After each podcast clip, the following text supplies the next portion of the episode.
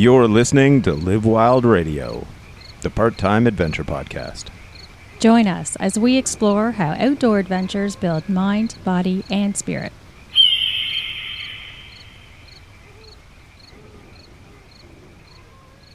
Before we get to the show today, we've got our first real partner sponsor, Great Lakes Girya. So, Girya is the Russian word for kettlebell. They have kettlebells in stock, which I know is a big issue in a lot of places.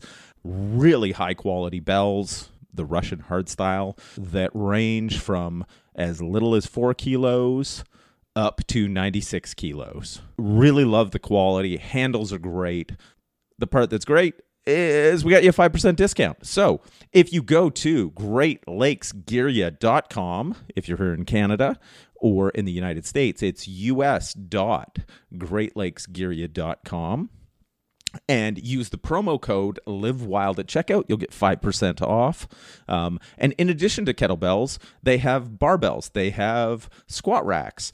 They have dumbbells maces weighted clubs chin up bars whole collection of gear. So uh, don't forget if you want to get in shape don't count on the gyms. They keep having to close so set your gym up at home now and save some money on it so in our series of pandemic episodes where we uh, are instead of talking to people in person we're talking to them over the power of the internet. Um, our guest this episode is similar to us in that he's got a podcast. So uh, we're going to be talking to will nelson from uh, becoming human. Uh, his podcast about basically adventure personal growth he talks to a lot of different people so it's it's yeah from like writers to comedians or athletes whether it be jiu-jitsu or rock climbing. Uh, from what we've seen it's all about becoming a better person and uh, interesting you know experiences along the way. And it's been really fun because um, i love it when you can focus on doing the things that you love and then you know becoming a better person and um, being able to learn how to play with others i guess better is a side effect of, of wanting to do the thing that you love more right? And i feel like that really helps um, protect against self-righteousness. Well let's go through because like when did you start your podcast? I started my podcast in um, 2015 and it was I, I was coming from a background of not having really any expertise um, in any area and I didn't have any history doing like any journalism or anything like that. So it was really uncomfortable for me, but I saw it as an opportunity to talk with people. So what compelled you to do that? Well, originally I was um, I was interested in what it was like to be homeless and um, w- what different demographics that you would find and how personal responsibility and personal choice kind of played into it curious what what came, what struck you the most? Uh, it, it, was just interesting that you would have people who are on a spectrum of like having mental health issues. And the oddest thing is is that some of them i could relate to i think um, and, and not even my own self but people in my life. And of course on the spectrum though you know and like how intense you you can relate to those kinds of feelings or experiences um, but there was one guy who was like really into doing BMX, and he was trying to tell me his story of when he was living in Alaska, and he really wanted to be like a professional, um, like a BMX rider, I suppose. And he spent a lot of time into that. And from what I gathered, like his whole world fell apart, and his mom like did some really traumatic things towards him, and a lot of it was focused around like BMX and his security got taken away. So like this guy would like in our conversation would be repeating like the same sentence over and over and over again around like his mom and BMX and then transition to like him being homeless was um, because he lost his job in the construction industry and he just wasn't able to pick himself back up and then you see that he'd like repeat this cycle and it was scary to me because like i see some of some of the situation like some of the things that you'd prefer or seek out can also be learned behaviors and things that are just a result of like the patterns that you're exposed to um, and things that feel familiar even if they're not very um, positive for you or even if they they hurt you in some way um, because you'd see a lot of like I'd meet people in the communities, and some people were um, or were experiencing this homelessness. This isn't like a generality, but for the people I talk to, um, because like from personal choice or hardship, and then to take it a step further, it's trying to rebound from the hardship um, or identifying with that and like that that's life. And it's really hard to be able to relate with the, like the values and the interests um, of their like within the reality because it just feels so like routine from that scenario. And then i get confused because it's like well i don't really know what to do because then you know that like certain things certain behaviors will affect you but sometimes those behaviors might affect you in a negative way. And how much do you are you able to like um, impose your ideas on other people mm-hmm. to protect like this shared space mm-hmm. and and i know it's all like really complicated it's just hard for me to understand because i could like relate to these people yeah. um, in these situations and i find that people are in these situations for all different reasons yeah and it's like you're not really hurting anybody but also you cause a lot of like um, you bump into a lot of concerns mm-hmm. and a lot of very um, not so black and white answers you know um, i'm always intrigued by viewpoints what people value from different mm-hmm. walks of life you know and even you know if, if if somebody you know even as an example of being homeless may not may be perceived as you know whatever like by others that their values aren't correct. Mm-hmm. Um, don't necessarily think that actually. I think sometimes they get it better than other people do. yeah. In terms of maybe what matters or mm-hmm. you know what a kind gesture could be or or it could be something, you know, it's very different, right? When you're when you're homeless, your your values and what what you got to get through in the day. Yeah, it's kind of a bit of a, a shift. And well, and that's where I find like even just trying to think about like what I would think about from the situation and how I would assimilate the conversations that I'd have. Mm-hmm. I think it's like less about that, um, about the situation of being homeless and more of that like a representation of a different kind of reality and a different kind of experience. And like that, you find all different kinds of people in this in this way of living for whatever reason, whether it's voluntary or not. Those things vary as much as our individual reason why you're a parent it's a variable in life. And i find it very interesting to listen to people from those perspectives. Found that there was like you even find people who who really do what like you're saying have like certain values.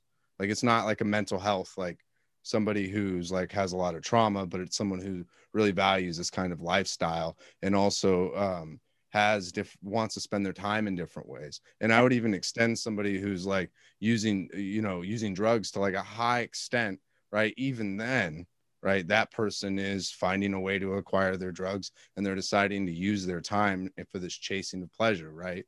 Like whatever it be they're not stealing from me you know? Um, but how do we create space for that with while also being able to play in a park? Mm-hmm. and, and not have that that conflicting and not to say you need to go create your own space. I think it's like kind of up to just everybody to figure out how to um, you know it's how to be able to coexist in that way. Well isn't that what we're talking about in today's world of outside of homelessness just today's world of having different ideas? Is that a coexist? Uh-huh. When it comes to um, ideas or viewpoints that are divergent I, I, guess we always have to have this almost a slippery slope or uh, discussion because you know, we, we can all agree, um, or I think we should, uh, like say the KKK, that people shouldn't be able to advocate for violence, mm-hmm. but they're free to have abhorrent views. Mm-hmm. You know, where we're sort of going through a time where uh, if people don't agree with a certain viewpoint, there there seems to be this move to like silence people yeah. And i'm concerned about that in the way that i don't think that that's intention i don't think that's intentional and i oftentimes think people aren't conscious of that until they're really far down that road. Mm-hmm. and that's what worries me. That's why i say that about the home like i the home people who are in a homeless situation is that i can have like opinions or anything like that but i always try to think about a way to protect an advocacy for that for people that have those kinds of views or lifestyles that i may or may not disagree with as long as it does not like cross these very strict and firm boundaries right? It's an interesting thing like because people's viewpoints now seem to be, you know, almost like religious in nature, uh, mm-hmm. in the sense that, you know, they're what people believe is so tied to their identity that anybody that believes something different isn't somebody with a different viewpoint. Um, but it's basically seen as almost like a personal attack on yeah on their identity. And I think you know, like if, if we talk about say something like the homeless uh, situation, I think you know you have that combination of people should have if that's a lifestyle they want to lead. I agree with you; they should have a, a, a right to it. Um, but I think both in the, U.S. and Canada, there should be better mental health programs for people that need it, because even up here where we're much less about your bootstraps uh, than in the states. Yeah, you you find that I think in a lot of our culture because even the way that we deal with things, I think, and I don't think this is conscious, but I find it very interesting, like civic responsibility and like what we actually do do in terms of participating in our society for the change that we we might want to see. And all a lot of the time it's like advocacy in the sense of like speaking out and like trying to draw attention. But oftentimes i don't see a very clear paths to be able to do anything. Like you know in like in terms of like creating programs and stuff. And i've seen things like here in seattle they have something called for culture which um i thought it was well, I didn't know if it's like statistically pretty effective, but I thought it was a really interesting idea. It um, empowers the individuals to be more creative and to be the ones to create the solutions for these very complicated problems because I find that that's a big thing. We have like a diffusion of responsibility. Mm-hmm. Well, yeah, it goes back to what you were saying earlier is personal responsibility, right? And and we we, we subscribe to that too. Actually, we're we're very strong we're all about growth if that's a way to describe the two of us we're growing and you know challenging each other we're a couple um, but we're also very open-minded right to other you know criticism and i think that you know that's something that society does struggle with is they're very comfortable and sometimes they don't want to look at the mirror reflected back. But that's that's where all going back to your podcast i mean i think that you become better people when you when you grow and, and you, you assume that mm-hmm. responsibility to do that and see how what can i do to make a difference versus push it out on other people. Yeah it's like that like you know I, I found that out or i found something out in martial arts and running and climbing. Each of these individual experiences have caused me to reflect on my own um, my own problems and the ways that i'm probably dishonest with myself in their own unique ways because it's like it's really challenged my character. And and that's what i what i find in having these this experiential learning and being able to share this with other people is that instead of pushing my ideologies on somebody um, even if i don't mean to and i don't think i am and even if i'm not but to like kind of like uh, nick the slippery slope in the butt. It's like hey let's go out and do this and this is what working together and this is what treating each other with compassion looks like and this is what you know being treating each other with an open mind and creating space for one another and a safe like we can just we can have it in this situation and it can feel like good. Well and i think too you know you you run into the thing where there's you know you're talking about like the diffusion of responsibility i think there's also almost like a nihilism that comes from not and and maybe it's just this comes from like our societies like being so many people that mm-hmm. people don't feel that individually they can make a difference right you can't fix the world but you can fix your immediate surroundings mm-hmm. you know or at least have an effect on them yeah it's like yeah reframing on what you what you actually can control. And you realize that like starting with the small things that you can control eventually you can get to the things that are out of your control you know? You find that with a lot of these things when, when climbing and fitness goals is that the, the the thing that you can't really control is is achieving like your overall aim. But what you can control is is, is setting the schedule and the routine. Mm-hmm. and it's just through that routine you you will eventually get what you're aiming for. But it's through no fault of your own other than showing up. You know? right. So i'm curious like what brought you to where you are today? Yes what turned you into a superhero?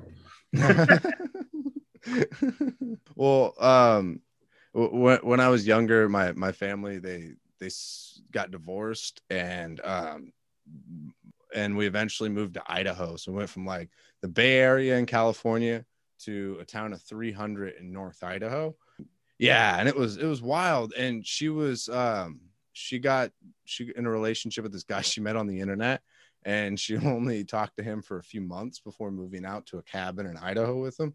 And like it was some very creepy stuff, but uh, he turned out to be like really like really aggressive, and she left him well, she kicked him out of the cabin and took the cabin. Um, and at this property, it was like um, the roads weren't plowed, and she drove like a, a Thunderbird. She you had to chop your own wood and heat your own um, or chop your own wood to keep your house warm. Um, and she's never done that before, so she'd have to park at the bottom of this hill and walk like you know a few hundred feet up this hill to take her groceries and stuff. And then there was a bear that would den at the foot of our driveway just in the trees. I would come out in the summer and sunbathe in our driveway with our cats. It was it was wild, but like um, throughout all that time, you know, I didn't really have a lot of positive role models around, and sometimes it was just kind of like me and my mom. Um, and I felt like a, I guess like really like depressed and helpless and stuff I don't know, like a lot of angst, you know, and like um and my mom would have a lot of hard times handling just daily stuff in life, get really overwhelmed and angry. So I just kind of like endure a lot of that. But then I became a stepdad when I was 13 and then I got um I got married when I was 17 had my son. Um, and then I got sober off of like everything when my son was born. Um, and his mom was an alcoholic and then we split up and she just like really just dove deep into alcoholism. And even though i was like sober i found myself having still addictive tendencies like i'd eat almonds and i was working in auto glass and i'd have to um, i'd install auto glass on uh, cars and i drive in like like a pretty big area you know i drive like maybe four out of an four hours out of an eight hour work shift. And I would stop by a gas station every day and get almonds every time I get gas. And then I used to look for excuses to go to the gas station two times a day to go get almonds two times. and it was like, oh my gosh, man, you're not like I was being pretentious and like snobby, like, oh, you're not doing drugs. Look, you're you're a good person. And like to only realize that I was caught in that it wasn't really like drugs. It was just my relationship to, you know, everything like the chatter in my mind, you know, just getting obsessed. Um, but I was still like bored because I had all these things and it was my life wasn't really going anywhere that was very exciting. Um, and I still had like problems inside, even though I was stable. And I saw how my mom was able to be stable while my dad and everyone around her would like be addicted to meth. And my mom would used to do meth but she could she quit didn't do it again. She wasn't like she had her little th- like situation but it wasn't like a relapsing throughout her life. Right. My dad relapsing throughout his life. My sister relapsing throughout her life. My brother relapsing throughout his life. Um, and then me not really doing those kind of drugs but getting into uh, overdosing for other reasons not addiction just like ego. Um, so it was like a lot, a lot to think about in that way. And I saw my mom though that she was really stable, but she was like really hollow inside. And like i love her to death but she just like would have you know stress. Like you get lost not able to pay the bills you got a lot of things to cook. And like it would just be war in her head. She'd be so frustrated so much suffering. And like i just didn't get it. And i didn't get it because i thought it was like oh drugs you know i don't want to my dad makes me sad not being there and like i don't want to be like that. And then i'm like oh drugs aren't it's not really like drugs. It's like wait what's this like how do you like you know your relationship with yourself and the relationship with the tasks at hand? And i didn't really understand any of those things but what i did know was martial arts looked cool. So i started getting into martial arts um, and my son was four at the time and i got him into jiu-jitsu as well. And we've been doing jiu-jitsu for about five years now um, and that expanded out into learning everything else. And that followed the podcast is what introduced me to a lot of different kinds of experiences. And like these experiences have introduced me to more of who i am. And i didn't think that that would be a thing because i always thought like you know because i always am me like i'm a pretty um, out the get-go a little insecure think like thinks way too much about things and like you know cares what people think about him a little too much but like that's always there. But it's like it builds and i like learn more about the the nuances of who i am. And i didn't know it was like meeting somebody. I always thought you just kind of know who you are if that makes sense. So what, what have you learned about yourself well I, i've learned that um that i really base my value on what how other people view me and that i put the need to please other people as probably the highest priority. And i'd put my life at stake for that. And in fact i have like in like silly ways ways that don't matter. In yeah. in like rock climbing or in jujitsu like you know um, i might be climbing something way out of my comfort zone but like everyone's safe and it's like emotionally i'm going through hell you know or like in jujitsu i'm literally letting some okay i'm figuratively letting somebody kill me like at everything and win because of like I'm just really stoked and interested on what they're learning. And it's like I'm not in a teaching environment there. I'm grappling with someone. That's mm-hmm. a different situation where when you decide if you were to go to anyone and say, "Hey, let's play a game to win."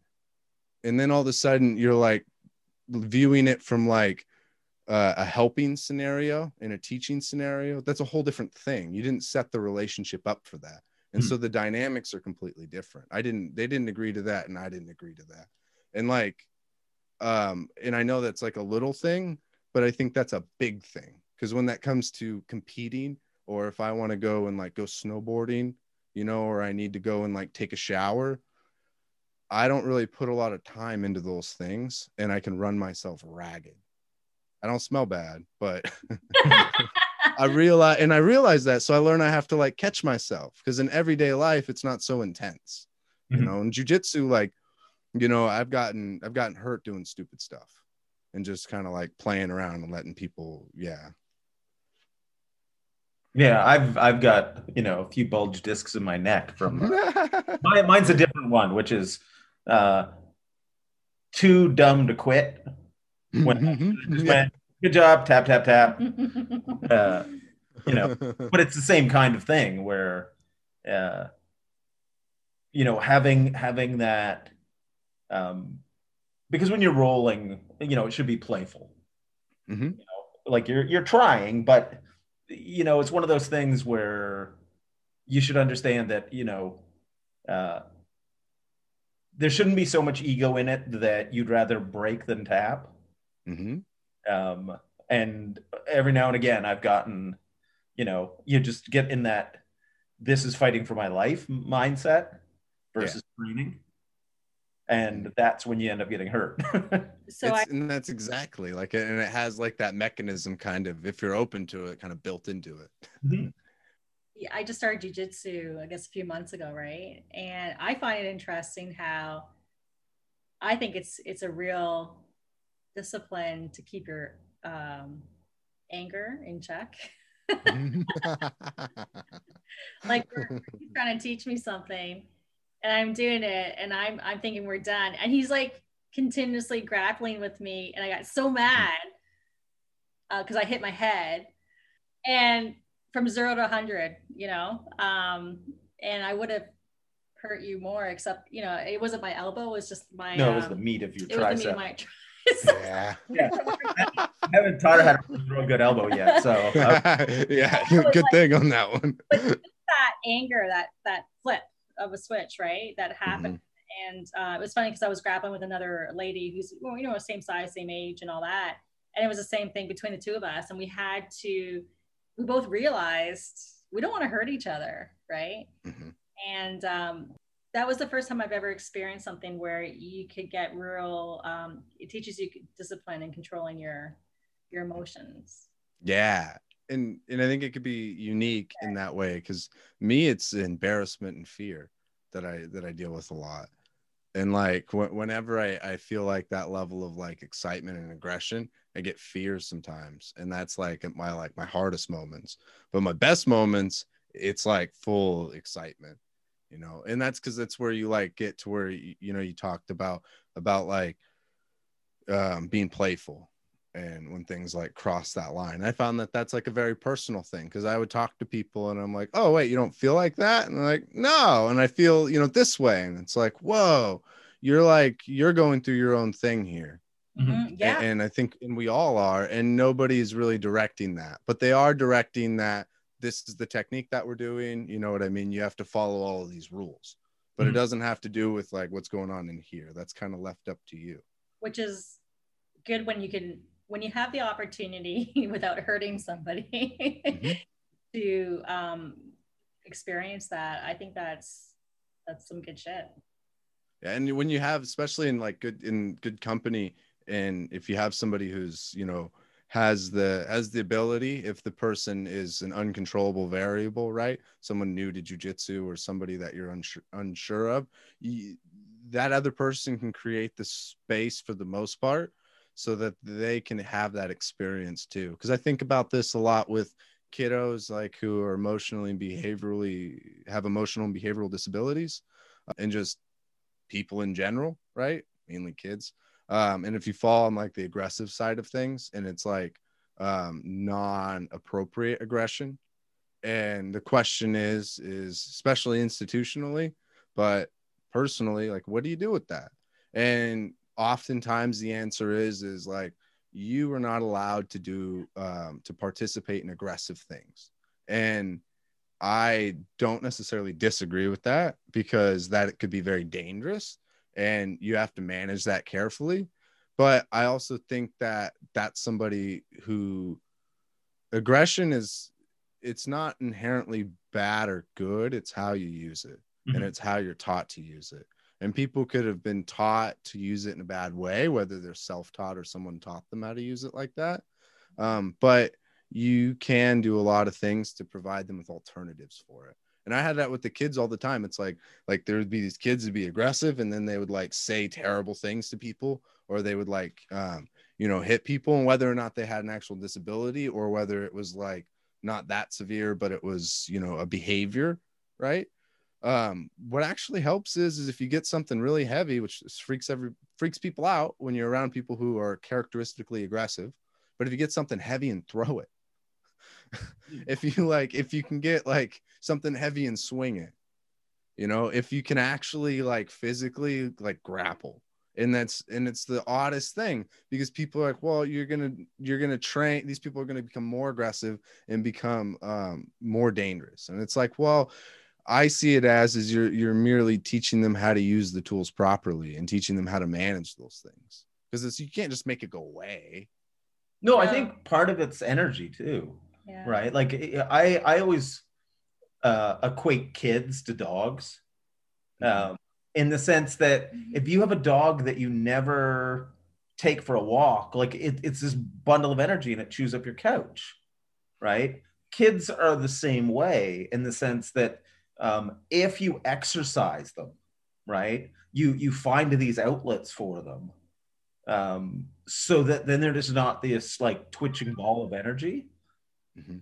Then you end up with uh, like somebody you can actually talk to and reason with, and um, so when you when you have kids who are aggressive, you know, it's finding some ways that you can burn off some of that aggression Yeah. um, in a Mhm. safe and controlled manner, and then you can reach them, right? It's Yeah. the same as training a dog. Like if you had a spazzy Rottweiler, you know, the first thing you want to do is work some of that energy out before you try to teach it to sit.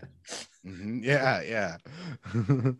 yeah, you don't put it in a hold or you don't sit on the dog, right? Like because I've seen it, I've seen it escalate inst- like institutionally to to pretty high high degrees. And I get it because if you have like if you have a very rigid goal and a very rigid process, you're almost kind of stuck in the situation. Mhm. And then I get as like a parent and a person, which kind of goes back to what we're talking about the homeless situation, which is um you it is true that you have to do things that you don't want to do sometimes Mhm. but where do you draw that line and i think like sometimes i i don't get worried because people are really resilient but like in terms of how i'd want to spend my life and how i'd want to like spend time with other people i don't think we have to draw that line always as far as we do at least institutionally you know? And like i, I mean thinking about like in the school scenario that i had it was um, it was very interesting because it would like you would want a children to do work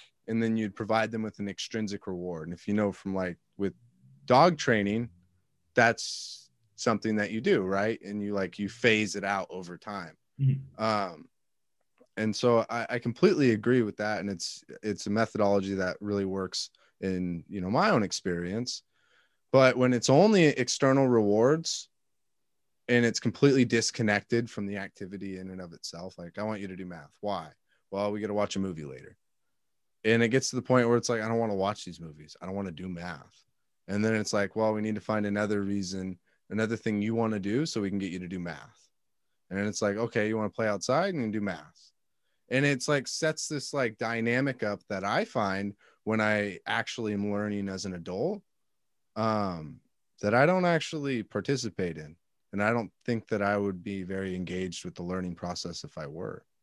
And this is this is sort of what you'll run into because whether it's like learning you know basic reading or arithmetic or you know it's your fundamentals right it's the same thing like in jiu-jitsu uh, um, or climbing or any of these activities there's a certain level of boring basics Mhm. that you have to become at least competent in right it, it, it's essentially your choices are narrowed down because you have to learn these initial skills for the world to open up to you Mhm. right um, once you learn math you know and understand the concepts and once you learn how to read even though you can keep getting better at it all of a sudden the entire world's open to you Mhm.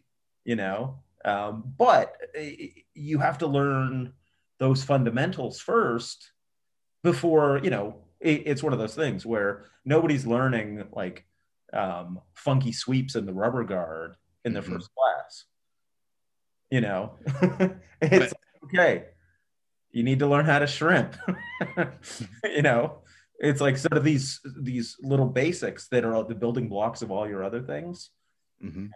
like I, I'm teaching um, uh, Catherine and her kids how to use kettlebells, yeah right? Because obviously, Oh, you yeah, go to I love kettlebells. And so, you know, we worked out yesterday, Yeah. and we actually just got like a, a six kilo kettlebell for the kids, Mhm. and we're doing swings. But it's like you don't move well enough to do swings, so you're going to do this regression first, right? Teaching them how to properly load the hamstrings, and you know, um, and like yesterday's workout because it's a recovery week for us is just uh, ten minutes of kettlebell swings, ten minutes of push-ups. You know, nothing fancy Mhm. yeah every minute you do a set for 10 minutes and then on to the push-ups. Um, but what you run into is with the kids it's like uh, they're having to learn the body awareness right? Mhm. because nobody teaches that in gym class. Uh, yeah. so okay and you have to like teaching teaching catherine's daughter how to engage her core like create the shield Mhm. you know?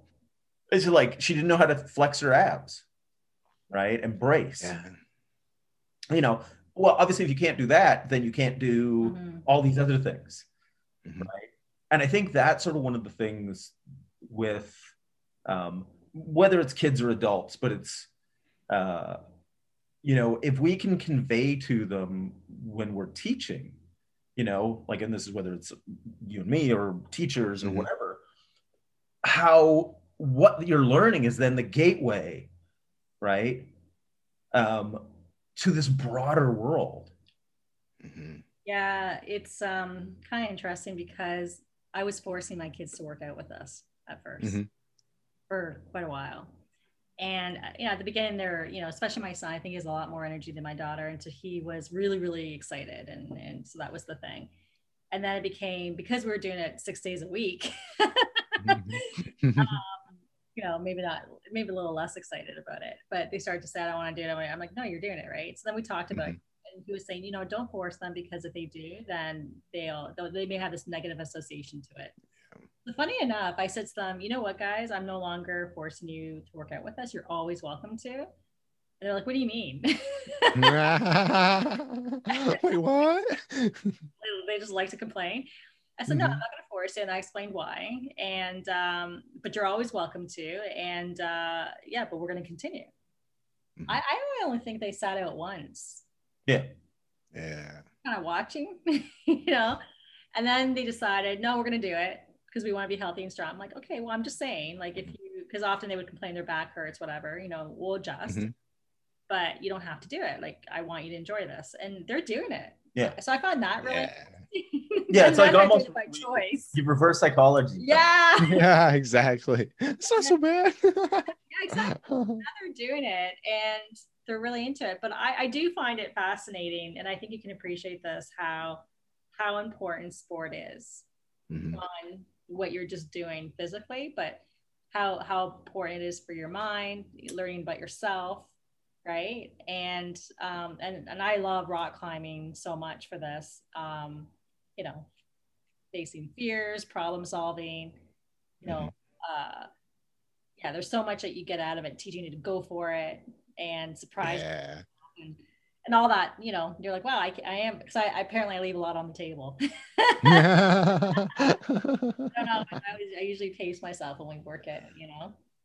I haven't yet reached that. Uh, and I'm reading um, David Goggins' book. Um, Can't Hurt Me, right? Yeah, Can't Hurt Me. That's a good yeah, book. Yeah, callousing the mind and all that. And- I used to give that, I used to have my, um, my, I, I used to have an 11 year old student listen to that audiobook.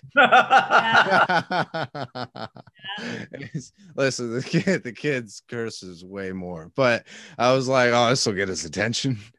Yeah. he loved that. He loved that book because I was like, this is exactly it. Like, dude. Yeah. Well, and that it's a funny thing with with uh, finding um, the key, right? Mm-hmm like in a sense it's like uh, there are going to be uh, things that work whether it's you know um, and I, I run into this because like i coach so um, cues that work for one person right uh, all of a sudden boom they're moving right mm-hmm. And then i use that same cue on somebody else and it's like ah no like spread your, you know, push against the floor with push your feet apart or no knees out or, you know, whatever. And uh, like that are just sort of common cues and it mm-hmm. doesn't work. But then I, I came up with something else and then it was like the key that clicked for somebody. Right. Mm-hmm. And I think that's sort of one of the problems you run into with sort of just the educational system. Yeah. Right?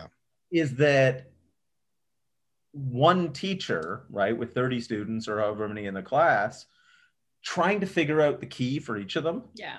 Right. Mm-hmm. Um, because one of the things, and this is just sort of human psychology, if you've got kids that aren't interested in learning, like, or at least they're perceived that way, and there's going to yeah. be kids who don't care, right? Mm-hmm. You know, everything's a, a bell curve. Um, you know, if you're a teacher, like the ones who are sponges that want to learn everything, you gravitate towards that. Mm-hmm. you know? Yeah. Um, so it, it's always kind of that tough thing of like figuring out how you, uh, because with school, it's not people being there because they want to be there. They don't have a choice. No. You know. And that's what I was and that's what I was kind of referring to. And that's what my the biggest struggle was was like as an educator because I exist I've existed in, in both environments. I've been in an environment where it's kind of mixture though when it's a service that you pay for but um, especially when you're a kid and your parent pays for it because Mhm. um, sometimes your parent can make you go there but often case it's not that but um, at least in my experience anyways is like these voluntary and involuntary environments right right or involve you know places to be things you belong to. And i would educate in, in, in an involuntary environment in the public school system um, specifically in a school that focused only on kids with emotional and behavioral disabilities, and then all, in a um, voluntary place, which is in martial arts. Um, and that was very interesting in the dichotomy that you would see there and the the problems that you would bump bump into because of that. Um, and that's where I was kind of getting to earlier, which is like, like edu- education's not involuntary. I don't think it ever can be because I think it's kind of like there's a bell curve, like Mhm. you're saying, right? But I think it's kind of inherent to who we are, even if you know reading and writing, right? Like you're gonna be into if you're into video game, it doesn't. If you do anything, if you eat food, you read, Mhm. you know, and and like you, you have to do math, right? There's these things that if you want to access the thing you want without like figuring out how to get other people to do it for you, you have to be able to do these skills right? So the education i think is kind of inherent. It's really like the what what you're learning right? And like on the other than the very very small like first grade base level or whatever that is like very small information You know, it's kind of that that first, you know, four years are kind of the basics. Yeah. 4 Mhm. or five. Yeah. Um, and then after that, and, and it's a tough thing, like with something like high school, um, is I find so many uh, high school programs are either to get you into some sort of vocation training Mhm. or as a pathway to post secondary, like Mhm. university. Very little of it is just about how to be a human being, yeah right? Uh, And think on your own. yeah like y- y- you don't tend to find things like critical thinking Mhm. personal finance uh And- you know things that, that that actually will have an effect on you know like really like you know you look at sort of what's going on right now in the states with um you know the whole capitol riots and Mhm. uh, you know what have you that that a sizable portion of the population um, is convinced that the election was not legitimate Mhm. right and if uh, you know within the school system there had been a critical thinking element right of okay i have this information that's been given to me how do i verify if it is true or not Mhm. right? Does this seem reasonable? Okay, you know, da da da da da da, and then you can work through to go. No, I, I don't think that's true, right? Because you you you have a, a framework for thinking. Mhm. Um, but I, so this is what I had when I was living in North Idaho because in North Idaho uh, or Idaho is how the state operates is is like it has the most like limited it the state provides the most limited amount of services towards its citizen right like for for what's federally allowable or that the federal government in, in the united states does not provide a citizen right? The state doesn't really provide much else. There's the school systems like there's not a lot of extracurricular activities. It's just very bare bones right? Um and given my situation at the time i really was like wow i would love it if there were opportunities for me to go climbing like all these things and ways for me to access that. And i agree with that but then i also thought like my mom and her how she dealt with stress and all these things i wish i had more like just taught how to like life right? Like you know how to conduct myself and the philosophy of life and finances and all these things. Um i still think that way but sometimes i get a little hesitant because if you if you would if you do like want if you ask more and more of one institution to be able to if we take critical thinking for instance if we wanted if we demanded that an institution were to teach people or students to how to critically think and gave them the framework for thinking and then we were to push the responsibility just in like as like cultural values less and less from the family because what we're saying is not every family is going to give their child a good enough background or education to be able to ready them for life right? So the schools should be able to provide those things and you know i've even experienced that and i don't want somebody else to experience that. Mhm. but then though now you have all of the way that we view the world is is informed by this monopolized institution that is funded by your like a government system. And it compounds the problem that we even have now because there's like two things. If you don't have trust in your government then that's going to compound the trust issue with government right and then the the other one is, is if you do have trust in government who delineates like how far we we teach people in how they view the world um and like critical thinking frameworks and things like this? And like who who determines that? Because each as in the states each district has discretion over like or school district has discretion over what they teach to a degree. And you don't um and so i don't know what that looks like. So if someone were to like you know you were to come in and your family were to have certain beliefs and you were to apply this critical thinking framework you know while you were in high school or middle school against your family's beliefs that could be perceived as like a threat to um to culture outside of government. And i know that sounds kind of like crazy. I don't necessarily believe in that. I'm to just put this as an aside so i don't sound crazy my hope is is that there's more private institutions offering access. And i don't mean at like a cost right? I would hope that private institutions would actually have funding from a government body to be Mhm. able to freely create programs that people would be able to buy into right? Or that were subsidized that they could participate. Like if there were like the government were to say hey you, you know this is like super socialistic i guess but like climbing and all this outdoor recreation is really important okay? If you make under $120000 a year your child will be able to you know qualify for one of these programs. You could take this and you could spend it at any outdoor recreation company that you want.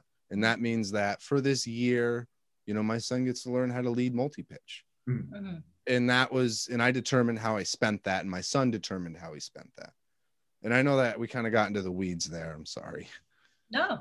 No, but it's a, it's an interesting thing because obviously the the can and this, this is always one of the things that I love because like Americans and Canadians, we look similar, we talk similar, but we we literally because of sort of the different relationship, and we're not in love with our government by any means, Mhm. but just to give you an idea, during the pandemic, Yeah. um, more of our government programs were aimed at the individual citizens than they were at business. oh really Like, oh yeah. Like how did that like can yeah how did that work out like we'll break it out for you. So when this all Mhm. started and they had the first, I guess, lockdown, Lockdown. within uh honestly, maybe a week of it happening. And they announced that we will give out how much? Two thousand dollars a month a month for up to how long? Four months for because initially they did it for four months. per person. Mhm. Okay, for whoever's unemployed, um, and this included students who were supposed to have jobs. yeah And basically, they said, um, just just apply. We'll deal with it later if. And they said what some of the, the guidelines were, but rather than um, there being a bottleneck and backlog of applications, they just gave the money and it was in people's accounts within like two or three days. Whoa and then every two weeks. wild Yeah, they just said we will, and they they were pretty adamant saying anybody that fucks around with this, We'll get you later. we'll get you later Like if you if you commit fraud, we'll deal with you, but we're not gonna slow down the process because of you. Um, yeah oh wow deserve it, We're gonna get it in people's hands because they need it. Yeah. Mhm. And it's been going. So they've extended. I believe they did. It, I, I didn't. I'm not as, as Yeah. up to date, but they they did that, and then they just recently, yesterday, came out with uh, more news that in some cases they were incorrect um, about who was eligible, and so they were telling people had to pay back, and and they just said, you know what, this was our mistake. We're just for just forget about it. It's yours, and people who paid it back will pay give Well- you the money back. Oh wow, yeah. Yeah, like and and so Wow, that's cool. the money here has also been more for small business than it has. Uh huh. Yeah. Um, and so we actually, in my line of work, I work with attracting U.S. companies to water to where I live to set up offices. Uh huh. offices. And so we had a company from New York saying how it was like night and day. That it, we're, you know, in the U.S. for him, it's money's for corporations, not small business. Here, it's for the small business. So, but it's but in in truth, in the news, it's all about the people, and that's where the money is. mm-hmm. And so you see that, um, like we're going. What, what do you what do you think that that like plays into the major difference in how that's and how that's executed um with it being like more f- small business focused and then also with it being the money you know um being with the people more and not being so divergent from that I think there's a, a bit of the cultural value part of it. Like we, it's all about the mythologies of your uh, of of a nation, if you want to call it, right? Mhm. Because if you think like America was founded on revolution, you know, you can't tax us, you know, Mhm. and so it, it was already founded a uh, you know like there there's sort of these mythologies that are tied in right? Like the the the guns and the you know just these different things. Like if you ask even people outside of america like how do you picture america? It's like loud and crazy and everybody's got guns. Yeah. Whoa! and, and the fact is it's like you know it's 350 million people.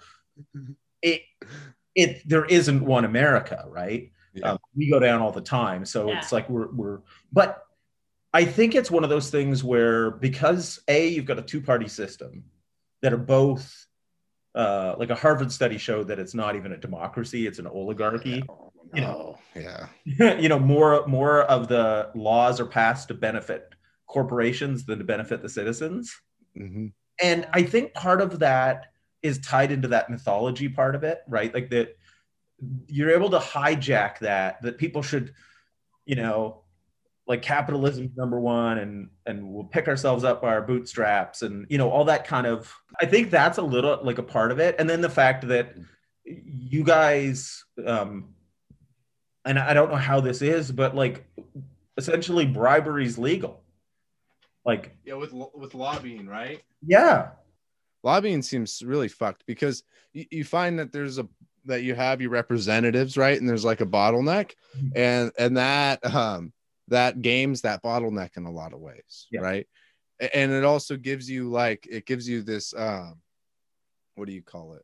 It gives you the special specialized connection to that person right? Or to that representative or those group of representatives and nobody really can compete with that Yeah. in that way and you you have um you actually have people out there though to add another layer to that who teach classes on how to how to participate in lobbying which i didn't recently know was a thing until this past week and and then with that you um the person that i was like you know reading his blog about or whatever um he was even saying that like there's he didn't realize how you get um the attention of your representatives and how you get them to um to like recognize what your opinion is on a particular bill and that like most of the representatives will read comments and do all these other things. But i realized that if that's news to me and how i talk to a lot of other people in my like in common culture that i'm aware of i don't know everybody and i don't know all different demographics but throughout all of these i don't really know of anybody who knows how to actively do anything in government or participate or to to actively like play a role in speaking with their representatives or initiating change. The furthest that it ever goes and i don't know if this is just what it's like for people in general but the furthest that it goes is like um uh either like complaining about it or like yeah like i like just talking about it. And that's kind of what most people do. I don't ever i don't hear a conversation of hey buddy this is what i think. What do you think? Let's go do this. Like i never you know or this is how we talk to like our um our representatives. I don't have any friends who know how to do those things or who if they have an opinion on something take to doing that. Most people just like i don't know what what happens. They, they take care of it Yeah, and I think that's sort of one of the things that that I think is a little different. Like I know where our local representative's office is. thank you Yeah. You know, at different points in the past, I've gone and sat with them and brought up the issues I had. yeah you you find also like a, a like a disempowerment um with with people I- in in that like there's things that people want to change um it- the specifics don't even really matter i think. Um but they don't. And they feel like like kind of what we're talking about with like the oligarchy situation and basically having like complete and corporate like control over like the whole country in a lot of ways. Um you, you feel like a lot of violence that comes from that. And Mhm. i don't even mean like like you can actually have like real violence but i think you have like a lot of violent tension and that's what really kind what concerns me at the end As an outsider, I've always seen like with the US, if uh you know, basically they found a way to get money out of politics Mhm. and um, had universal health care. The, basically, everybody in the country would be doing better, Mhm. Yeah, totally. right? Um, because it's one of those things where if the politicians aren't in the pocket of the corporations, then more of the uh, you know, they're not beholden to them for all their campaign contributions. They're going to be doing more Mhm. things that benefit the people. Yeah. yeah um, you know, you, nobody be arguing over stimulus checks or, you know, and then it, it- the fact is, is that, you know, universal health care, nobody goes bankrupt because they get sick anymore, Mhm. You know, and that's that's a huge problem that you see within the united states it's just like in terms of the healthcare people getting completely wiped out by that or not being able to meet like certain health state not health standards but not be able to achieve a reasonable standard of living Mhm. because of the inaccessibility to that healthcare like i even had a scenario where my mom would have to she's like paying i think $250 a month for health insurance and then her co-pays are like $50 and then they only pay $5000 a year or something like that and and stuff. Or no she's a $5000 deductible but Oh my gosh. like and it just doesn't make sense and she's worked at a job once where she was in idaho but this is kind of idaho this is more indicative of idaho and how idaho conducts itself and not the entirety of the united states. Um but she was working a job where she was making it's seven the minimum wage is seven dollars and 25 cents an hour in idaho. She was making like eight something an hour. And the healthcare that they had for her there the only one that they offered was 300 and something dollars a month. And that was almost like more than half or half of the income that she was making.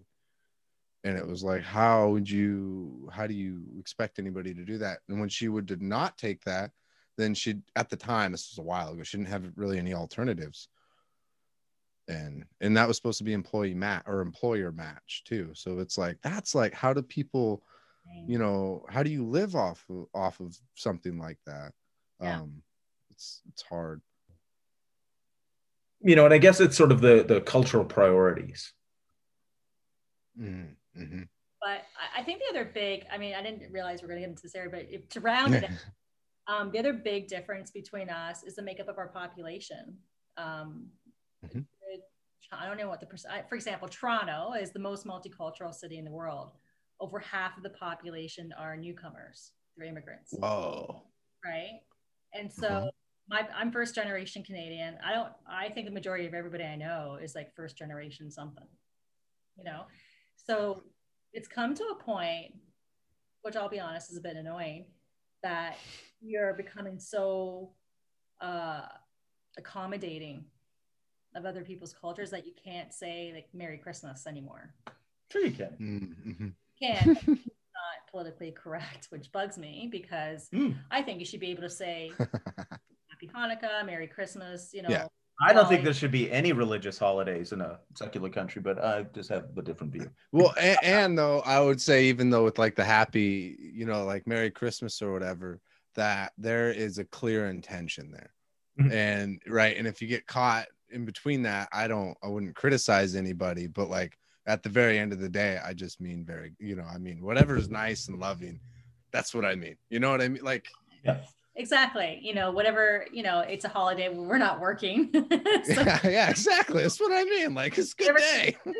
Yeah, it's like happy winter time off. yeah, it's like, fuck, yeah, make this easy for me and you.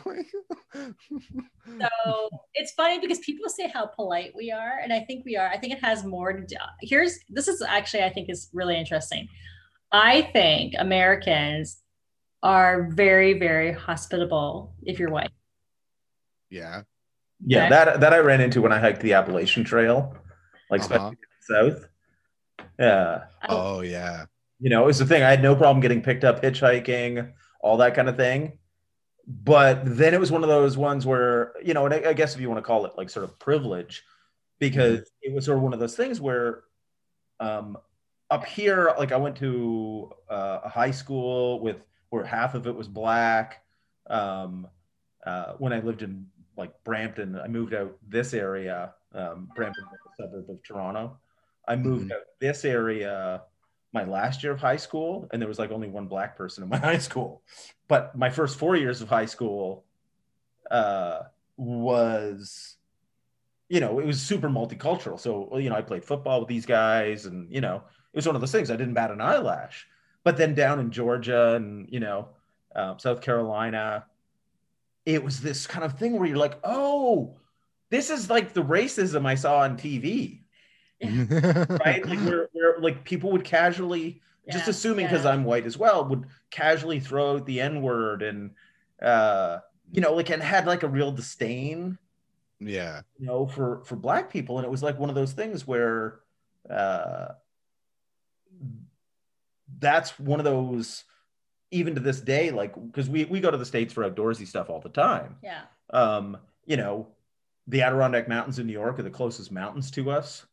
Uh, so we drive there. It's like, you know, seven and a half hour drive. And, you know, we'll go rock climbing down and, you know, like whether it's West Yeah. Virginia or wherever. Um, so it's this kind of thing where, where we find like Americans super, uh, they're not as polite, like the, the quote unquote, like Canadian polite, you know, sorry, sorry, sorry, sorry, sorry. it's But- true but super friendly. So um, the point is, is that I think Americans are way more hospitable than Mhm. Canadians.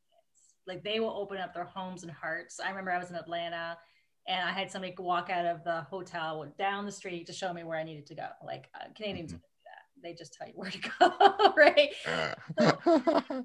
I just find people are just a little bit more um, laid back and just really even my I was an exchange student. My girlfriend was from she was my best friend from Oklahoma. Just that whole BFF thing, right? Mhm. And you don't have that as much here. Um, people are very to- tolerant, uh, I guess, tolerance of, Mhm. of, you know, very kind, but that's it. Like it's a bit of a wall, you know, until you get to know them. But um, so that's that's a good thing for Americans, I think. I think Americans in general, I found to be way more hospitable. I mean, we you had guys find for breakfast at our house with our family when we were vacationing. We were just passing through town. Yeah, just down in rural Arizona. Yeah, very sweet. You know, like oh, that's cool. we don't do that.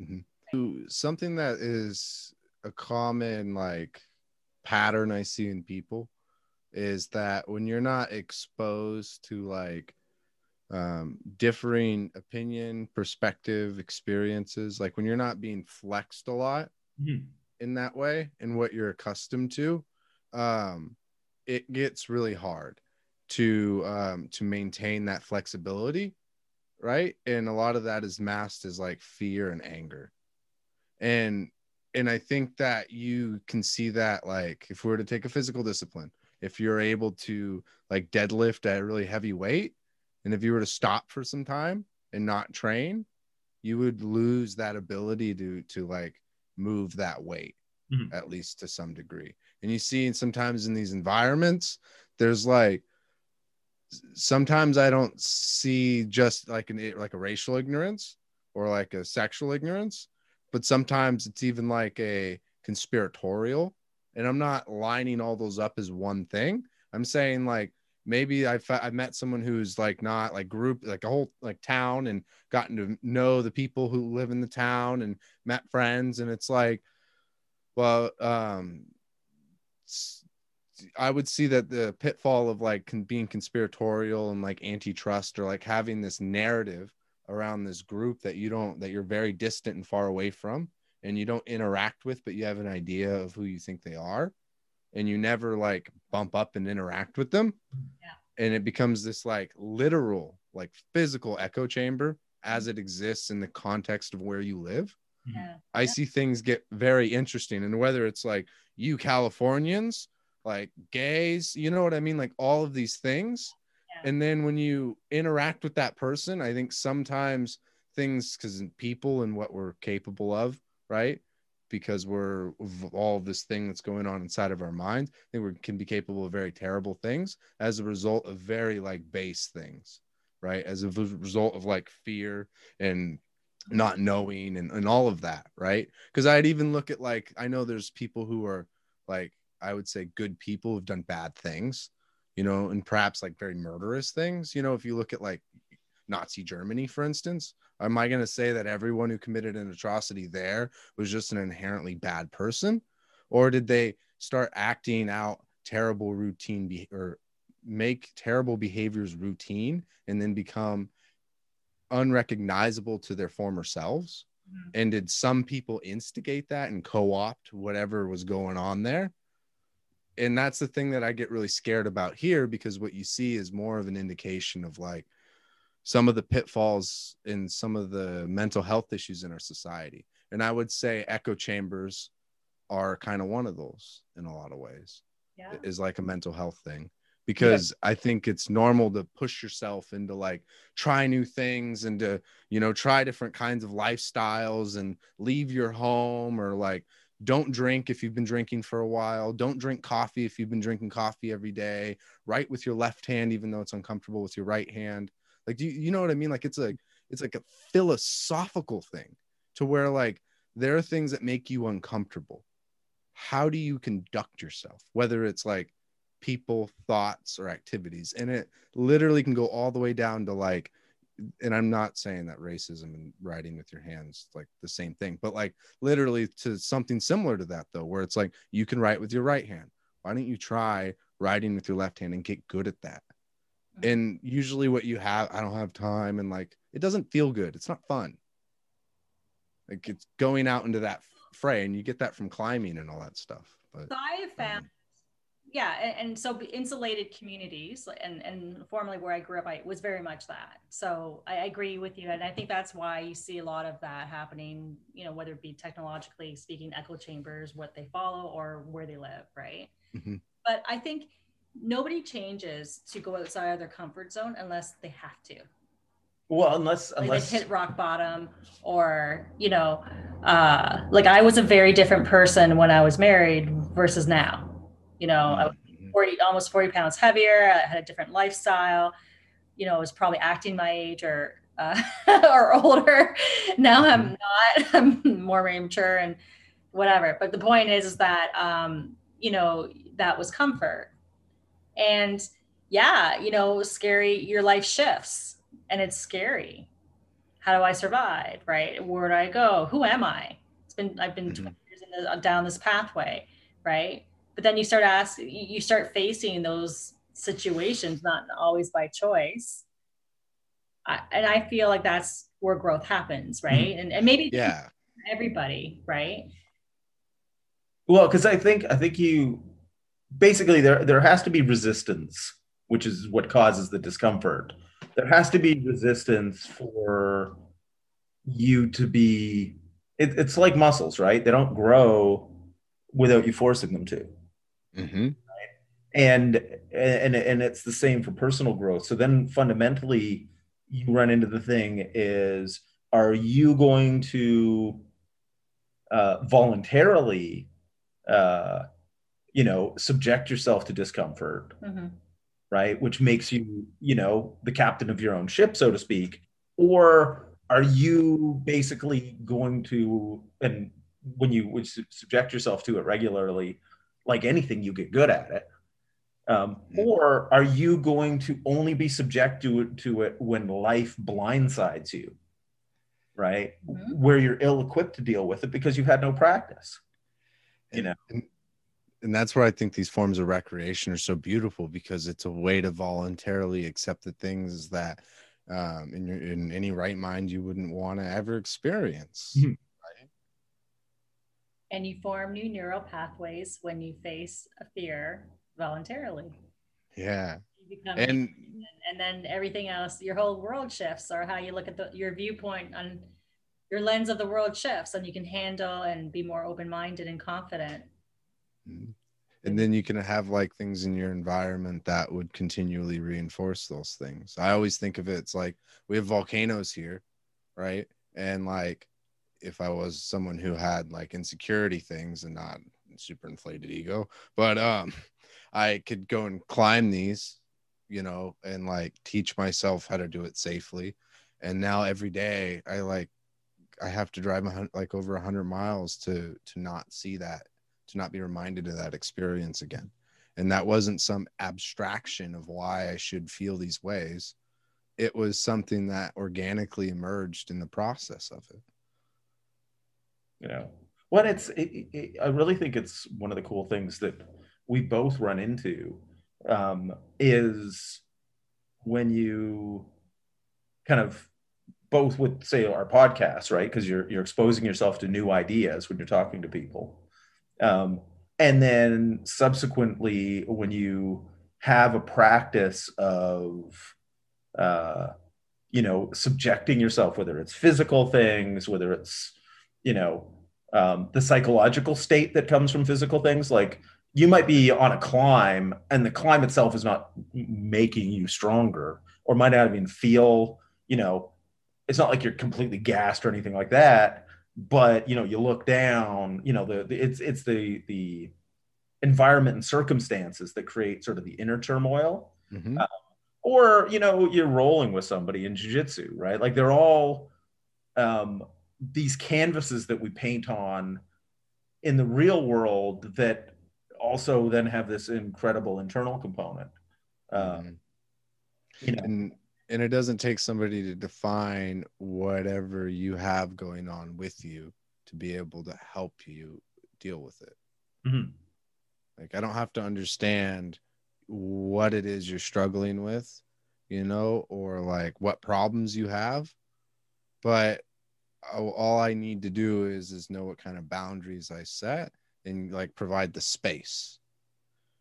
Because I I even have kids. We learn this in teaching, and or I learned this from my jujitsu teacher. Um, is that like you when you teach a class or, or when you teach anything, it's it can be hard sometimes not to take it personally, but it's not a personal endeavor.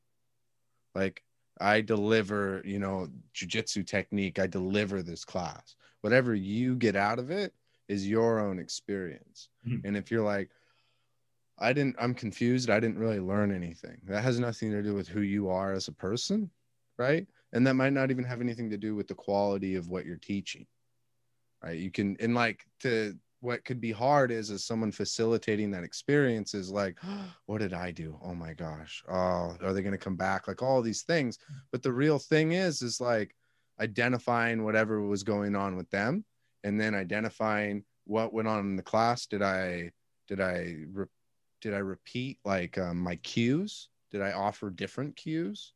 Um, did I do everything in my power? And what you come to with the conclusion with sometimes is is that um, people are are allowed to be confused. Mhm. Like not even sometimes. It's just period.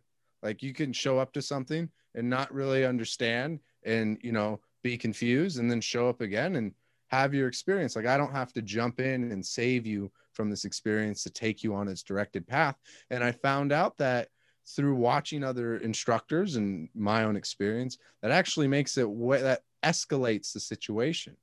And usually you're best to like make it like um what you're talking about with the kettlebells, Catherine, like kind of making it an emotionally okay experience to show up to. Mhm. Really? Like it's like, you know, you're it's okay, show up next time. That's Yeah. fine. And that's what I find actually helps. But the the not helping is is starting to detail and talk about and focus and like it seems to escalate the person and and take a few steps back. Yeah, because it's one thing if you know you're teaching something and then somebody asks some clarifying questions, mm-hmm. but you also run into the thing um, uh, when you're teaching, especially like on, on, an ongoing basis, like a jujitsu class would be, or um, when I'm working with a coaching client, um, you run into the thing where where we're conveying things we took many years to learn. Um, unless you're sort of like a physical savant, a lot of times you don't pick it up the first time either. You know, so it, it's that kind of thing where um, it's understanding like the learning process um, mm-hmm. is not like a linear progression up. Like it's it's basically like a kind of an erratic stock market. Yeah, you know, it's trending up, mm-hmm. but a lot of times, you know, y- you uh, run into the thing where where you've conveyed a bunch of information, and now like the elves in the back of their brain have to have time to digest it yeah. right, and process it. And then the next time they come out, they don't understand even why, like, because they're just as confused, except for they can do the thing now. Mm-hmm. Right. And they're like, I don't, uh, what? Okay. you know, because it, it's almost like, you know, you, you practice something and you, you suck at it. Mm-hmm. You go away, you've done nothing in between, you come back and you're better at it. Yeah right it's like like it, it's You like there's yeah like the the the processing power under the hood needs time to to put it in the memory banks or something like that Mhm. Right and then they come back and you know it, it's as i tell anybody when they're starting out whether um, and this just goes with anything um, because i get so many people it's like ah well i do that but i'm not very good at it it's like Yeah, yeah. yeah of course you're not you've never done this Yeah. before you're gonna Exactly. suck Mhm. You got new part of it. on your side. you know but yeah. it- it's always a strange thing because why would anybody expect to be any good at anything you've never done Yeah. before and that's where that's where the thing is is like when you in these abstract environments and doing these things that are not visceral right? It's like it's really hard to for that to sh- to show itself rationally. But i find that in these experiences you like because you can you can know that right? Like conceptually you could say mm-hmm. like of course you've never done it before why why would you think that you would have like an intermediate skill level or something like that? Why do you think you could just do this without like thinking about it and stopping and all these other things? Like or, or why do you think you could remember it at all? It'd be really hard to do. Mhm. but the, the emotional side the irrational side of it is persistent right? And like i find it with people certain people in particular like certain personalities or, or what have you narratives like very persistent like no matter what you do in terms of like explaining it away changing the ways you explain it and all these things it's just not like they're just frustrated Mhm. right and then but what i see is is the, the thing that consistently okay the thing that consistently wears away the patina um no um consistently wears away the patina is is showing up and trying this because like i've i've like literally seen someone completely like shutting down and having meltdowns in jujitsu right? Mainly a kid. And you see that um that happens and then they like lose the ability to participate or something and then they come back to next class without talking about it again right? Without a reminder of what it had done. And then you watch like you said sometimes good day sometimes not. And then you see an exca- e- escalation like in a few classes you know later. And you realize like if you look at the big picture that was actually a little less than it was before. And so for this person their like learning process and what they're not you Yeah. know able to do is to be able to be emotionally stable and participate. And it was like for them to even start on this other one we were talking about they had to get there emotionally. Mhm. and like and it's just so so odd because i didn't have to understand what was going on with them. I just had to at least like you know tolerate it but not tolerate it and all that other set my boundaries so i could teach the rest of the class and help out this kiddo but So, Will, you were saying earlier that, you know, sport, I think you said it was jujitsu that you got into first. hmm yeah What did it do for you and why why do you think it's so important for other people to really dig something like that?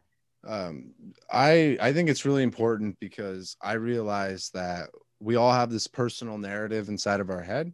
We have our own value system and principles, um, and we also set boundaries. And the the reason why we do those things are often very set in stone or very hard to change, right? Um, but when you have to do something like martial arts, for an example, um, or sport, it requires you in its own unique way, given what sport you're doing, to bump up against these boundaries. And I find it causes you to question all the things that you know, right? Because in martial arts, for instance, it's like, or jujitsu, you know, you might be taking somebody down, might be trying to trip them, right? And put them on the ground. You might be putting your whole, like your weight on them, um, depending who it is. And you might be going for submissions. And with that, it takes a certain mindset and a certain desire to win mm-hmm. while also being playful. And what that means to me is it takes a certain desire to do your best while also being confident and secure that you can take care of the person and make sure that they're safe. And I think that takes a level of confidence in your ability to have self control and emotional and physical regulation that is deep. And, um, and that carries over for everything for me whether or not i'm getting you know i have to temper my excitement my sadness my anger my fear etc there's a lot of concepts that seem important and i read about but the only place i really put them into practice in like the most intense way is in my um, sport mm-hmm. and sport is literally the the boundary between comfort and discomfort for me whereas everyday routine life is is the easy is all is using all those skills that i had to do the relatively easy things. And i know it's contrived climbing up a cliff being afraid of exposure but really you have all the safety gears in place right? And driving something that seems very complacent and it is. No not much safety gear got all the airbags though and I can't mitigate that very much. But that climbing teaches me that oh, I should actually be a little more self-aware when I do drive a car with my son, because mm-hmm. it there can be a little more risk, but it's worth it to do these things. And then also when I'm going to work, I really need to be here with like a full awareness. If I'm afraid to confront somebody at work or confront somebody in my life, that fear is a lot like exposure for me. And then I'm able to work through that mind, the strategies I've used in exposure to deal with that. So, mm-hmm. Yeah like that you know sharing your feelings can sometimes be like exposure on a wall. Yeah. Oh absolutely. Like it feels like the most.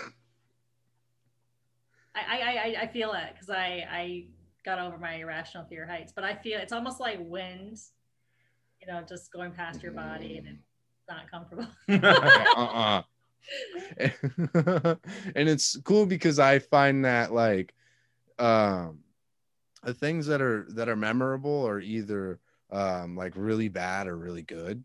Like those things that like that almost create um like anchors you know where like what you're saying even just thinking about like wind going across your body right? If you could like associate that and create an anchor with a feeling and even a place that that's powerful like for your whole life hmm. because you can continually defer back to that and the more you defer back to it i find the connection with that anchor becomes more and more powerful. And like it's that in my everyday life or even going to a workshop in a class and learning this well that's a, a way to learn like these skills for life but being up there on the wall right or whatever it may be maybe even competing in your local tournament there those moments are very like memorable but not in the, the bad sense. Well not all the time in the good sense like like you could literally push the ceiling of your life mm.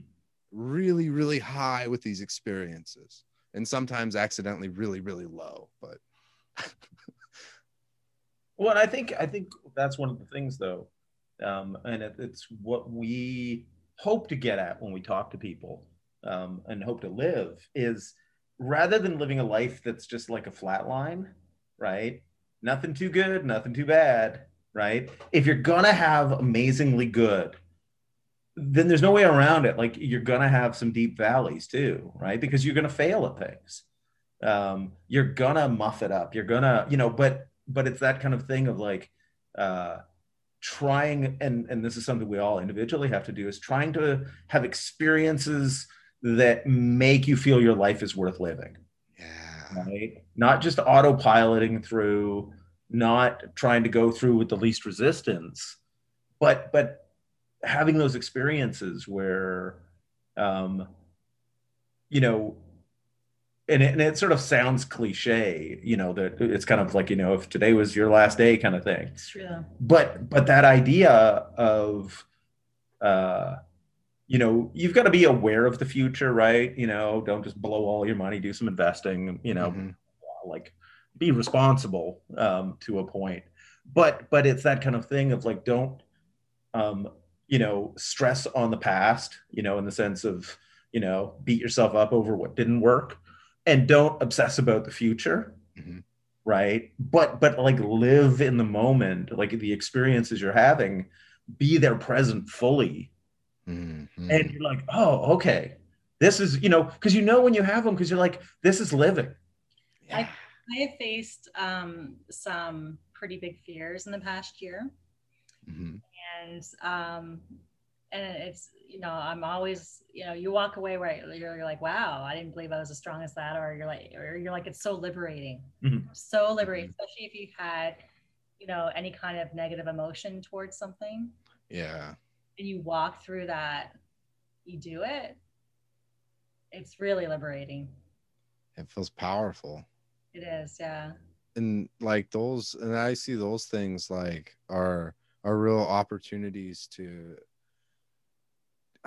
to make life like more interesting you know? Is like if you take anything that you're you know afraid of or feel a little bit like uncomfortable about and you just play with that a little bit like it's so much fun. I think about that in yoga because yoga is interesting in that like it's another practice in type 2 you know fun in a lot of ways. I will um if you're doing a back bend um especially for me and for anybody like not very well not very good at it right? Maybe it's like this when you're not good at it too it'd be cool. Um, you do a back bend and like going into the position is so intense and uncomfortable it's not it's not painful like someone's you know hurting you but it feels like your whole body is just asking you to quit. And like there's this like kind of burning warm sensation.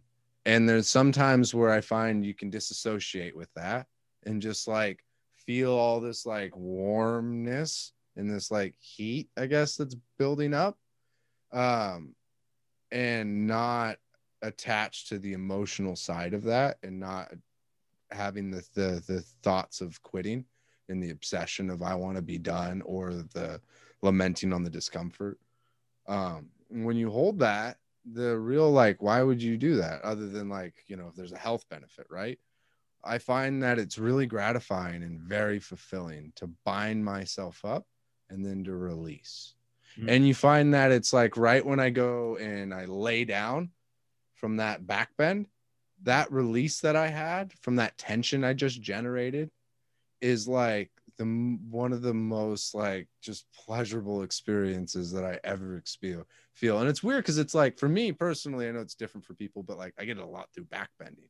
but you think about it and it's like what you guys are talking about except the other way um which i think you get that through most of these activities though is that you're pushing down to come up Mhm. you know and i get that through running and hiking but maybe i don't really like those things as much as i think i do because sometimes it's like that where it's like i'm pushing down i'm like you know uh, making myself feel so much dysphoria that once i've finished this or i've gotten halfway through i like pop through the clouds and i feel just like the sweet release of all of this accumulating tension yeah sounds Well- like sex yeah, yeah. Yeah, that's what it, it does. Yeah.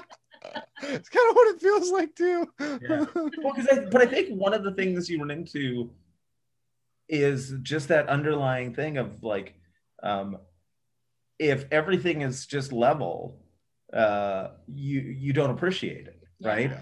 You, like you, you appreciate um, relaxation as the absence of tension, right? Yeah. You have to. It, it, it, there's a reason why you know in Eastern um, religions the whole yin and yang, right? It's that balance. If you're all like order, you're all, um, you know, everything is perfectly structured. Uh, you know, it's stifling, Mhm. right? And then on the other side, if everything is chaos, that doesn't work.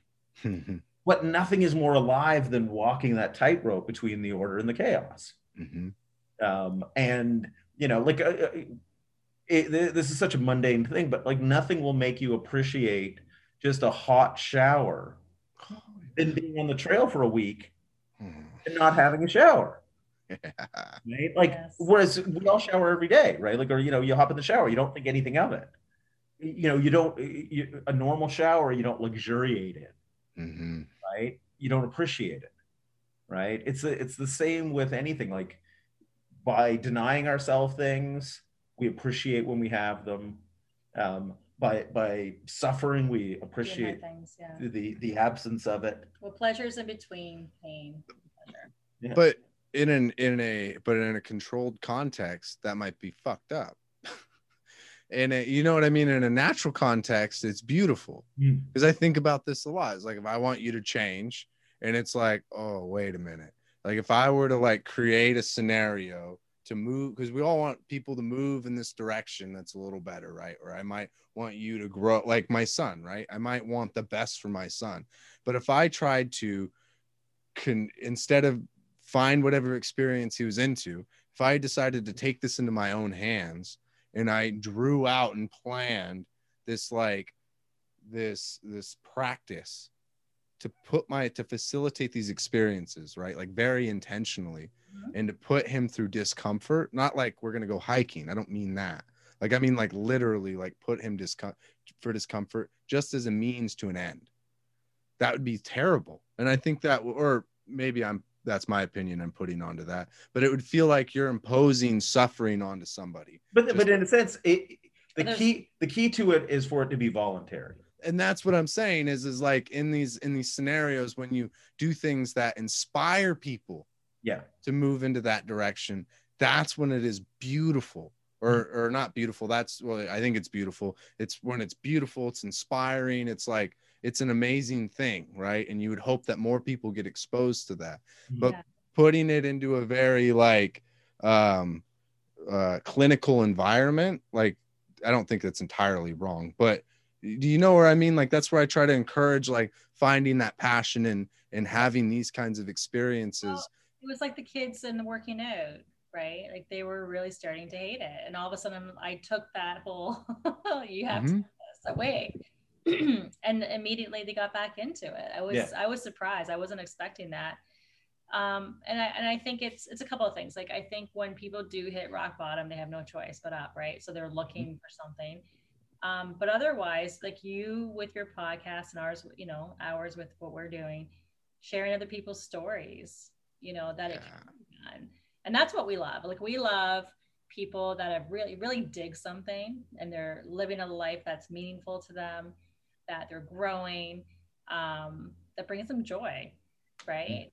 yeah And share that because I think too many people are on autopilot. They're Mhm. living by society's norms and cultural values and expectations that really aren't their own. yeah and that's where i found was was beautiful is because like talking about more people's stories seems to be so effective because whatever you get out of the story is just whatever you get out of it. Like you're inspired and you create your own plans and move forward. And i mm-hmm. think the more of that and you, you could say well that's not like what about all the people you don't inspire? And it's like well you know as you find people who make it through in their own ways mapping that out will account for more people who don't fit in to the the narratives that have already been on display. And and i think that that is a lot more enjoyable and um, has a much nicer feeling to it than trying to impose um, the best way to live right Well, and to bring it full circle, like really what we're talking about is it's that empowerment of of the change that you can make, right? Because Mhm. you know, we talked about like trying to you as an individual trying to fix global warming, you recycling plastic bottles isn't going to do shit. Mhm, yeah. You know, so you're like, oh, I can't do anything. But but this where it's like if you can influence just one person, Mhm. right? And well, let's uh, let's actually treat it like COVID, right? Um, you need to be able to infect uh, more than one, right? So so let's say let's say you can infect two people, Mhm. and each of those affect two people, right? It, it, it it's that kind of thing of like it's it's Contagious, yeah it's and it's Yeah. within your, and we all understand you know uh, disease you know, incubation periods it might take a while and I think we all also relate one way or another Mhm. i- in that way, and that it's more of a it being inspired and being compelled to like change. It's so interesting how like some people in the world will listen to something from people or like experience another person's viewpoint maybe and will completely change the structure of their life like in trajectory for good. And mm-hmm. there's like history of that. And that's very interesting because sometimes it's not how that person just clearly affects everyone. It's just that like oddly this phenomena happened to where this one person got so inspired that they went off on this trajectory Mhm. and it's so hard to like predict it do you know what i mean well and that's why it, it's that kind of thing of like our mission for ourselves is just rather than try to tailor our message to what we think is going to be popular mm-hmm.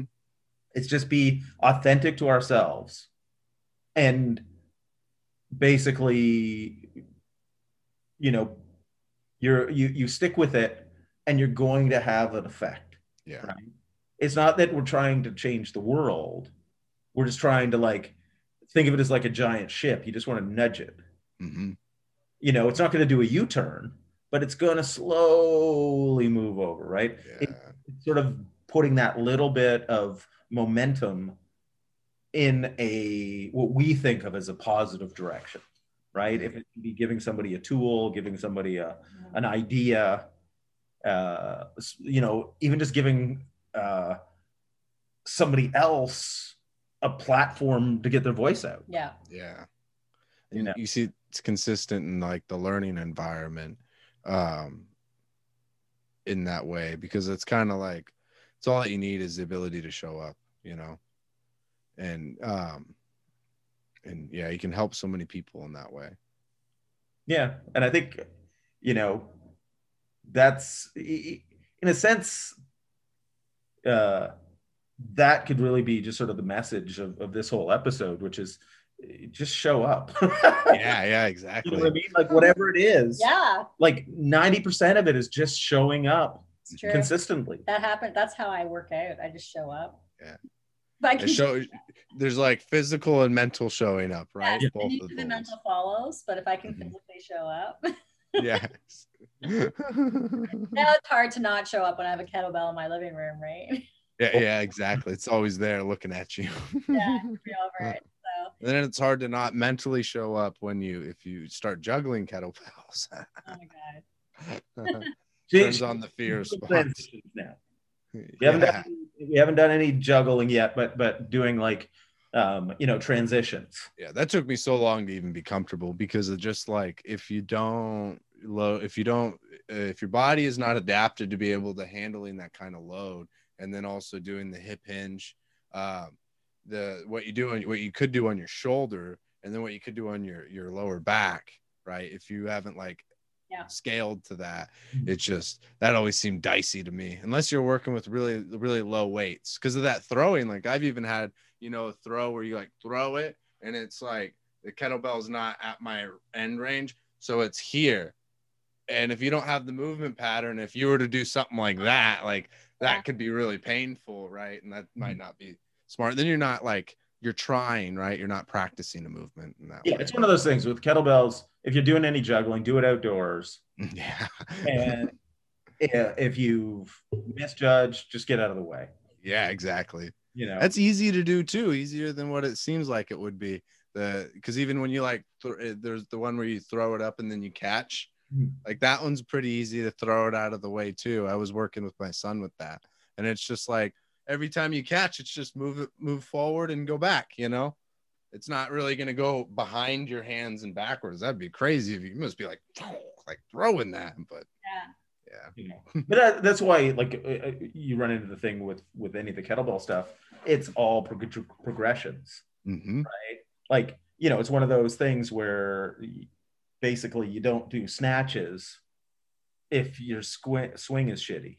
Yeah, you know like it's all little baby steps. Yeah. and so you're not going to juggle till you can do snatches for 10 minutes that's how that's one of the things I loved about calisthenics. And I always thought that about so calisthenics and yoga, if you do them at the same time or you know, like in the same training cycle, I just realized that like they're very similar, except one's almost like a dynamic flow that incorporates a lot of the calisthenic movements, other than pulling, of course. Um, one of them static, but then it also changes like um it fits different ways of of learning things. Mhm. and it, it reminds me like the kettlebell. But when you learn anything there's this like there could be this dichotomy. In yoga you have flows right? And you have like a whole series. And in that series you can scale it. And then over time you can scale it upward to make this the flow harder. But the same components are all about the same. Mhm. um and in calisthenics you have like it's so type A in my opinion, and, and I have this with a lot of like kettlebells as well. Is like you have to know you have to build what movements you do. Like you're not following a prescribed flow. You're like, I want to do, I got to do squats, I got to do deadlifts, like all the to the T. You're managing every little bit, and then you're isolating them individually and incorporating specific rests there to be efficient. And like, it feels like a similar aim, but in two different ways, you Mhm. know, and like in it. And I always think about like kiddos that I'd work with where you have some kids who are like, they rather like clear and simple and never changing. And then the other kiddos, this is a gross generalization, but the other kiddos who are like always changing, not so clear and simple. Mhm. And you'd see like a divergence there and I could see calisthenics and yoga, like you know, fulfilling those gaps. And I found it in kettlebells because kettlebells, like, you got a program, right? Unless you get a coach, and that takes like all this really cool information on like, well, what's what's important to learn for strength and conditioning, you know, and then go off on that whole rabbit hole. Mhm. But yeah. well That's pretty cool. so where where can people find you Uh, you can find me at becominghumanpodcast.com and on Instagram as Becoming Human Podcast. yes and of course all the podcast apps and places you get them Yeah. the iTunes, the Google Plays, the Spotify's. Uh, you can get ours, you can get his. That's where you get them. Um, so thank you very much, Will, for for spending a couple of hours with us. Yeah. Thank you, Catherine Winston. I appreciate it, guys. Cheers. All right, cool.